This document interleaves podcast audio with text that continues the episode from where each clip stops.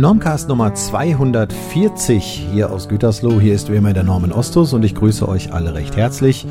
Diesmal startet alles mit ein paar besinnlicheren Klängen von Dirk Blümlein, der das Enterprise-Thema für sich entdeckt hat. Und um Star Trek wird es auch im weiteren Verlauf dieses Podcasts noch gehen. Ja, heute ist der 17.12.2017. Heute auf den Tag genau wird der Normcast 13 Jahre alt. Und ja, ich wollte zumindest der Tradition entsprechen, dass es an diesem Tag auch einen neuen Podcast gibt. In diesem Jahr habe ich es mit dieser Folge nur auf drei Episoden gebracht, aber unlängst gab es einen Schicksalsschlag im Familienkreis und ja, das hat die ganzen Pläne ein bisschen über den Haufen geworfen. Deswegen habe ich mir gedacht, okay, setzte dich zumindest hin, erzählst ein paar Minuten was und ja, das Ganze so als kleines Lebenszeichen und ich hoffe, das ist dann auch okay. Ja, also dann Los geht's.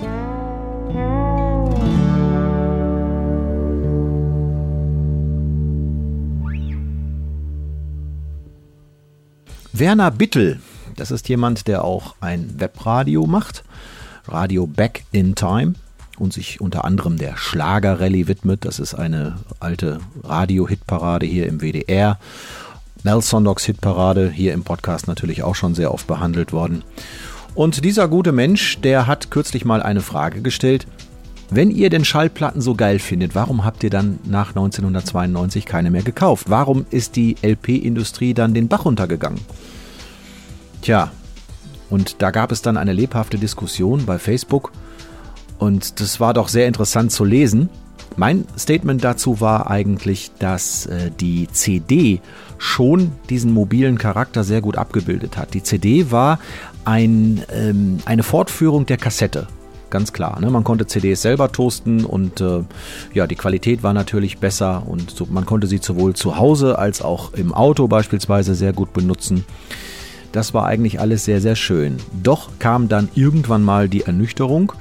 Die ganze Haptik fehlte. Eine CD macht nicht so viel her wie eine LP. Und da habe ich dann doch bereut, dass ich dann irgendwann auch so Anfang der 90er mal einen ganzen Schwung LPs verschenkt habe und zehn Jahre später ungefähr habe ich mich dann auf die Flohmärkte begeben und habe all das, was ich auf Kassette aufgenommen hatte, was ich auf CD getoastet hatte und was ich auch verschenkt hatte, mir dann nach und nach äh, so für zwei, drei Euro das Stück auf dem Flohmarkt wieder als LP nachgekauft. Und da erfreue ich mich heute immer noch dran.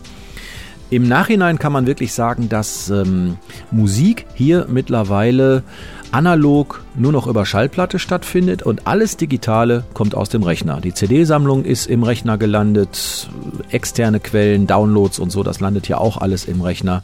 Da hat man eine schöne Musikbox, da kann schön quer durchgehört werden. Aber wenn es denn mal was Besonderes sein soll, dann ist es halt die Schallplatte. Ja. Und diverse Künstler sagen ja mittlerweile auch, dass die CD ausstirbt, dass das Album, das klassische Album als solches ausstirbt. Das kann man mit einem lachenden und einem weinenden Auge sehen. In Anbetracht des Vinylbooms ist es natürlich nicht ganz so schlimm, aber trotz aller Vinyl-Euphorie muss man sich natürlich auch vor Augen führen, dass Schallplatten, Vinylschallplatten nach wie vor nur ein Nischenprodukt sind, auch wenn dieses Nischenprodukt sehr hohe Wachstumsraten aufweist. Aber was wird denn gekauft? ACDC, Led Zeppelin, die Beatles und so weiter. Und das zeigt natürlich, dass die Käuferschicht auch schon älteren Datums ist und die wird über kurz oder lang dann auch irgendwann mal aussterben. ja, und dann stellt sich die Frage, was passiert mit der Schallplatte? Wird sie wiederum überleben oder wird sie dann doch irgendwann mal den Gang alles Irdischen gehen? Wer weiß. Bis dahin ist es sicherlich noch sehr, sehr viel Zeit. Und bis dahin können wir uns sicherlich noch lange an Musik erfreuen, die in zwei Rillen gepresst wurde. Ne? Denn eine Schallplatte hat bekanntlich zwei Rillen. Eine auf der A-Seite und eine auf der B-Seite. Moin, hier ist Sascha. Und Bex von Jupiter Jones und ihr hört den Normcast. Nächster Beitrag: Gebührenbezahltes Radio. Diesmal aber auf Abruf.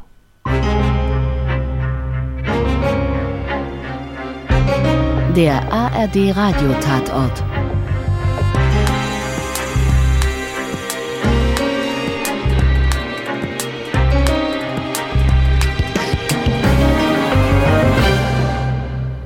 Der ARD Radiotatort ist nur eines von vielen Formaten, die man mittlerweile über die sogenannte ARD Audiothek abrufen kann. In Anlehnung an die Mediathek und auch über die Mediathek via PC-Browser erreichbar, ist die Audiothek auf Audio-Content limitiert. Was heißt limitiert? Sie bieten dort eine sehr große Bandbreite an Krimi-Hörspielen, an normalen Hörspielen, an äh, naturwissenschaftlichen Beiträgen, diese ganzen Comedy-Formate, die es in der ARD gibt. Alles das ist dort abrufbar. Das ist also quasi auch eine Art Podcast-Verzeichnis, welches äh, mobil über eine jeweilige App abrufbar ist, die in den ersten Tagen hunderttausende Male heruntergeladen wurde und sich anscheinend sehr großer Beliebtheit erfreut.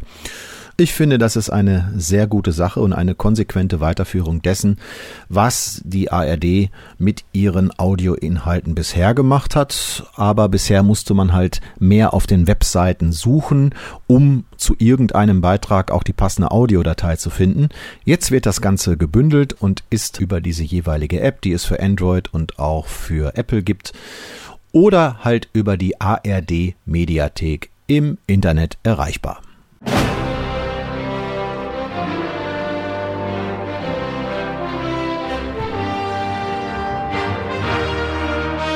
Das ist die Titelmelodie von The Orville.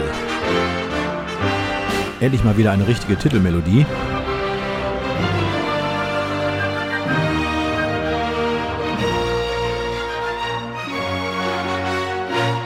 The Orville ist eine neue Science-Fiction-Serie aus den USA.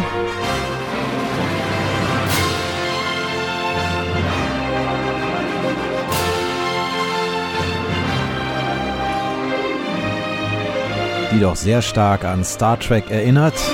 Und zwar insbesondere an Deep Space Nine, Voyager oder The Next Generation.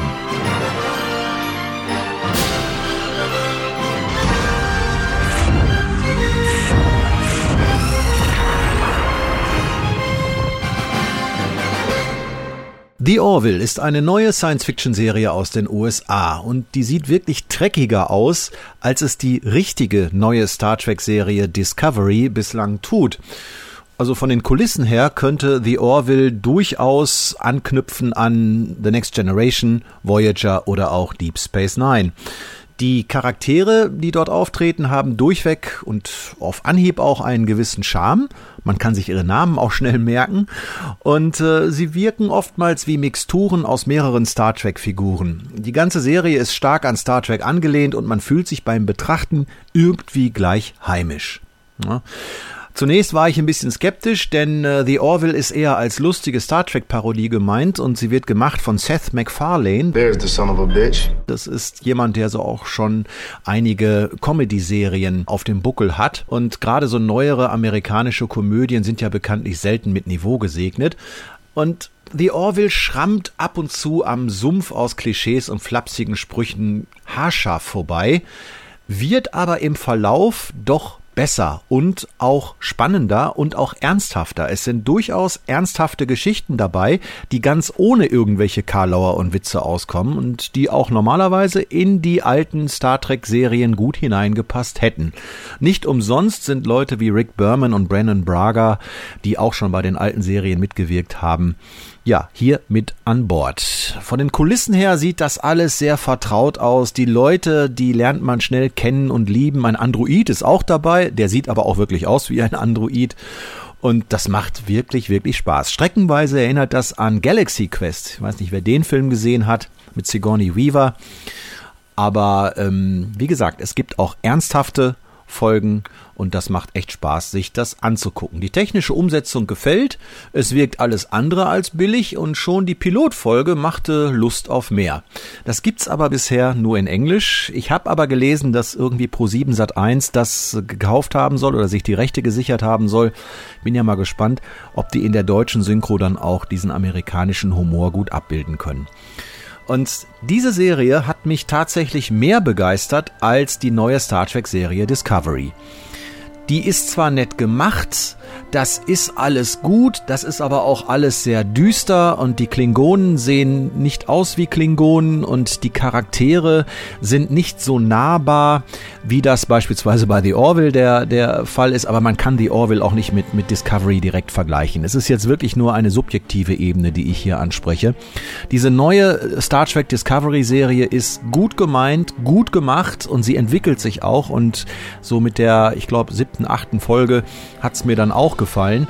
Aber was da so vorher war mit diesem Sporenantrieb und dieses galaktische Monster, was ihn antreibt und dann durch einen Menschen ersetzt wird und ja, wie gesagt, die Klingonen, die gar nicht wie Klingonen aussahen und die ewig lange, langweilige Monologe mit Untertitel geführt haben, das war alles irgendwie nicht so ganz meins. Ne? Ich hoffe, dass die Serie sich wirklich noch zum Positiven beziehungsweise zum Positiveren hin entwickelt. Und bis dahin haben wir die Orville. In diesem Zusammenhang noch ein Hinweis auf einen Podcast, und zwar ist das der Planet Track FM Podcast zu finden unter planettrackfm.de. Dort werden diese einzelnen Star Trek Discovery Folgen so ein bisschen auseinandergenommen. Da gibt es einen gewissen Björn Sülter, der sich mit anderen Leuten darüber unterhält und das ist teilweise doch sehr interessant und auch amüsant. planettrackfm.de Im Dörfchen Isselhorst in der Nähe von Gütersloh gibt es eine liebgewordene Tradition. Einmal im Jahr gibt es dort über mehrere Tage Nirgüls Adventskalender. Nirgül Kanta ist eine Künstlerin, die dem Ganzen ihren Namen leiht und die das Ganze auch veranstaltet. Sie hat ihr Atelier mit zwei großen Schaufenstern, die Richtung Dorfplatz zeigen, direkt gegenüber der Dorfkirche. Und so kam sie auf die Idee, ihr Haus schön mit Goldfolie zu verkleiden, sodass das Ganze ja doch wie so eine kleine Puppenstube aussieht. Und in diesen beiden Schaufenstern treten Bands, Künstler, Vorleser, Sportler, was weiß ich, alle möglichen Leute können dort auftreten. Und die Leute stehen dann davor, gucken sich das an. Es gibt eine Glühweinbude, es gibt äh, Würstchen und Suppe. Und das Ganze geht immer so eine Stunde, abends ab 18 Uhr und ist immer eine sehr, sehr nette Veranstaltung. Kürzlich war ich da, als Mickey Meinert sich dort die Ehre gegeben hat. Und im Glühweinstand, da werkelte ein gewisser Lars. Und der ist wiederum Mitglied der Band Shotgun Ride, die dort schon aufgetreten war. Diese Band kommt auch hier aus der Gegend und sie haben sich nach den Fahrern der Postkutschen benannt, die damals die Pferde in den USA lenken mussten, so zur Wildwestzeit. Und es war immer die Aufgabe des Beifahrers, die Kutsche und ihre Fahrgäste vor Angriffen zu schützen, meist mit einer Schrotflinte. Daher der Name Shotgun Ride. Sie machen starken Rock, der richtig abgeht, titelt die Glocke, das ist auch eine Zeitung von hier. Sie machen Musik für ein großes Publikum, meint das Westfalenblatt. Und das Ganze hört sich wirklich sehr energiegeladen an. Dieser Lars hat mir eine CD, eine Promo-CD mit drei Titeln in die Hand gedrückt. Einen davon gebe ich jetzt zum Besten. Titel Nummer drei. Hier sind Shotgun Ride mit Bedtime Story.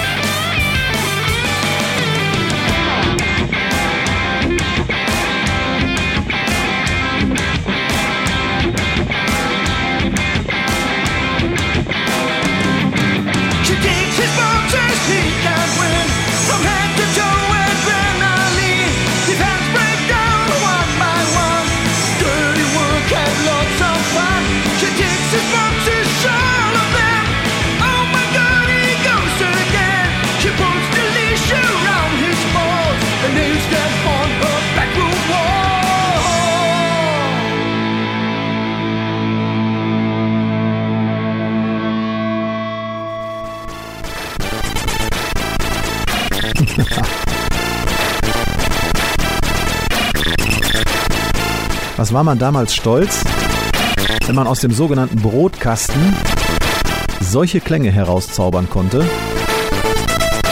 Ich weiß noch, wir haben mal programmiert wie die Weltmeister und haben Excel F von Harold Faltermeyer, ich glaube, die ersten 20 Sekunden auf eine Diskette drauf bekommen.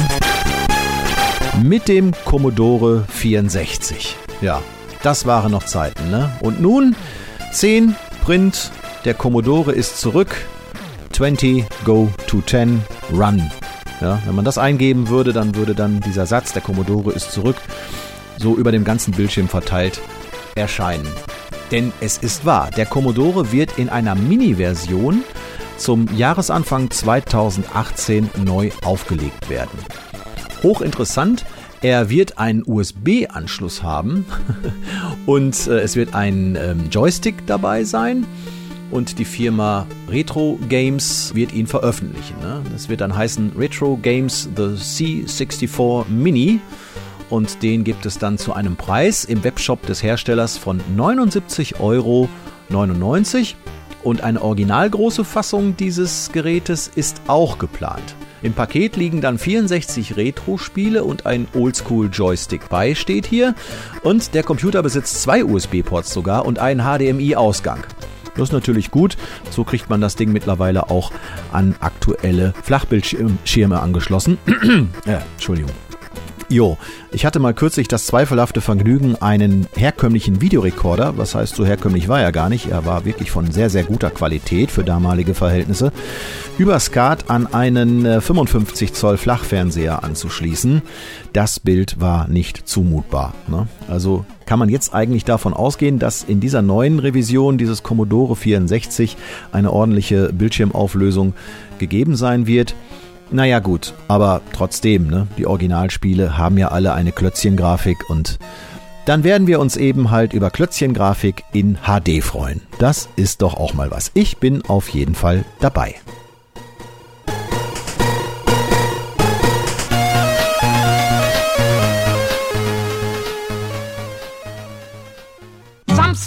Abend, 7. Juni 1975, 18.30 Uhr und 65 Sekunden. Guten Abend, meine Damen und Herren, liebe Hausfrauen und Heroinsüchtige vom Schauplatz deutscher Unterhaltung, heute aus Wanne-Eickel. Die Schippade. Wir fangen gleich an mit der Startnummer 6 auf dem Rücken. Das ist er, das ist Bernd Glühwein. Heute dabei mit seinem Hit Der kleine Prinz. Bitteschön, Bernd Glühwein, Start Nummer 6. Der kleine Prinz den ich jeden Tag Gassi führe, der rennt zu dir und er pinkelt vor deine Tür.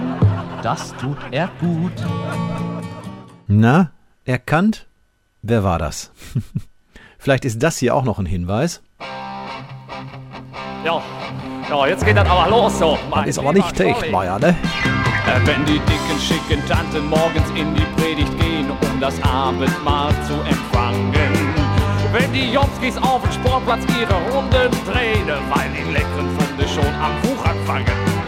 Wenn das schnelle Ingrid nackig in ihr Blüschen schlüpft und nur drei Knöpfe zumacht anstatt vier, damit auch jeder sieht, wie ihr Büschen hüpft, dann haben wir Sonntag im Revier. Ja. Das sag ich dir, du. Da haben wir aber Sonntag, sowas von Sonntag im Revier, ne? Ja, das war nicht der Techtmeier, sondern das war Hans-Werner Olm. Der ist sicherlich dem einen oder anderen auch noch aus dem Fernsehen bekannt. Und ich hatte kürzlich eine unvorhergesehene Begegnung mit Hans-Werner Olm. Das war also eine wirklich nette Geschichte. Ich arbeite ab und zu im Radio- und Telefonmuseum mit. Das befindet sich in Reda Wiedenbrück bei Gütersloh und ist normalerweise nur an Samstagen und Sonntagen von 14 bis 18 Uhr geöffnet. Wenn aber irgendwelche Gruppen unter der Woche vielleicht mal eine Führung buchen möchten, ist das auch kein Problem. Man ruft dort an und dann wird das Museum extra dafür auch aufgemacht und man kann sich dann alles begucken. Kürzlich war das auch wieder der Fall, freitags morgens 11 Uhr, das passte mir ganz gut, dann bin ich nämlich dahin gefahren, ich wollte noch was abholen. Und als ich dann unten in dieses Museum kam, das Museum ist in einen Bunker eingebaut, es ist ein ehemaliges Verstärkeramt, hier wurden ankommende Leitungen verstärkt, ich sag mal so salopp, damit man in Berlin den Führer noch hörte, so ungefähr, ne, Zweiter Weltkrieg und so. Und bis in die 90er hinein wurden dort auch noch Radio- und Fernsehsignale von ARD und ZDF verstärkt bis dann letztendlich irgendwann mal ein Museum daraus wurde. Naja, ich kam da unten rein und dachte mir gleich bei einem Menschen, der dort stand und ziemlich interessiert reinschaute, den kennst du, den kennst du. Ich habe ihn aber zugegebenermaßen erst gar nicht so richtig zuordnen können. Dann liefen aber zwei Leute mit Jacken äh, herum, die das Frühstücksradio-Symbol ne, von Radio FFN auf ihren Jacken hatten und da fiel dann der Groschen. Es war nämlich Dietmar Wischmeier, der im Verlauf des äh, Vormittages dann doch mit gutem Wissen über alte Firmen und Radio und Fernseher und so glänzte. Es war hochinteressant, ihm zuzuhören. Und äh, ja, dann gesellte sich halt noch dieser Hans-Werner Olm hinzu. Der war, wie er erzählte, so auf dem Heimweg irgendwie nach Berlin und dann haben die sich auf halber Strecke getroffen und sind bei uns im Museum gelandet. Das war doch auch mal ganz nett. Und äh, mit Hans-Werner Olm habe ich mich auch sehr nett unterhalten. Und der war auch ganz begeistert von den Exponaten und hat über viele Geräte so kleine Geschichten erzählt auf seine typische Art und mit dieser typischen Stimme. Ne? Der hat ja wirklich eine ganz hervorragende Radiostimme. Und groß ist er. Also ich bin ja schon recht groß, aber an dem musste ich auch noch hochgucken. Ja, das war so unvorhergesehen mal eine kleine Anekdote, was uns in diesem Museum auch mal so passieren kann. Ne? Auf einmal schlägt da die ungemeine Prominenz auf.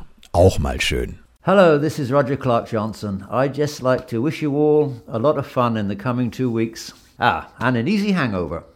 So, und nun bedanken wir uns mal bei den Leuten, die uns Autofahrer gerne mal von der Straße drängen. Naja, gerne tun sie das nicht, sie tun das, weil sie das müssen, und sie tun das erst recht, wenn irgendwelche Hirnis keine Rettungsgasse bilden.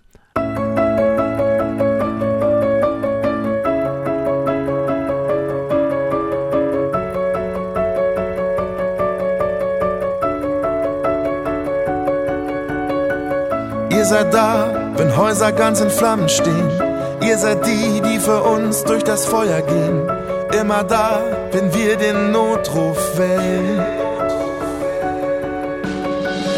Ihr rückt aus, um euch dann durch den Stau zu quälen. Die Rettungsgasse ist immer wieder ein Problem. Einfach schlimm, was müsst ihr alles sehen?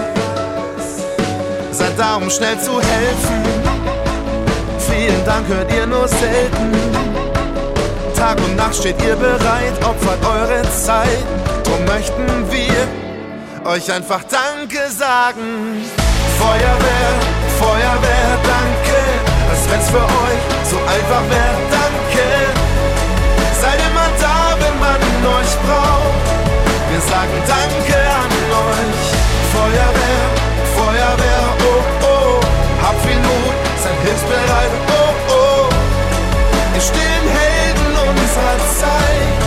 Wir wollen euch mal sagen.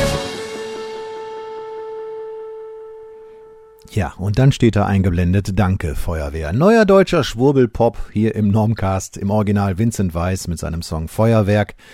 Aber das Ganze dient ja wirklich einem guten Zweck und ist auch völlig angebracht.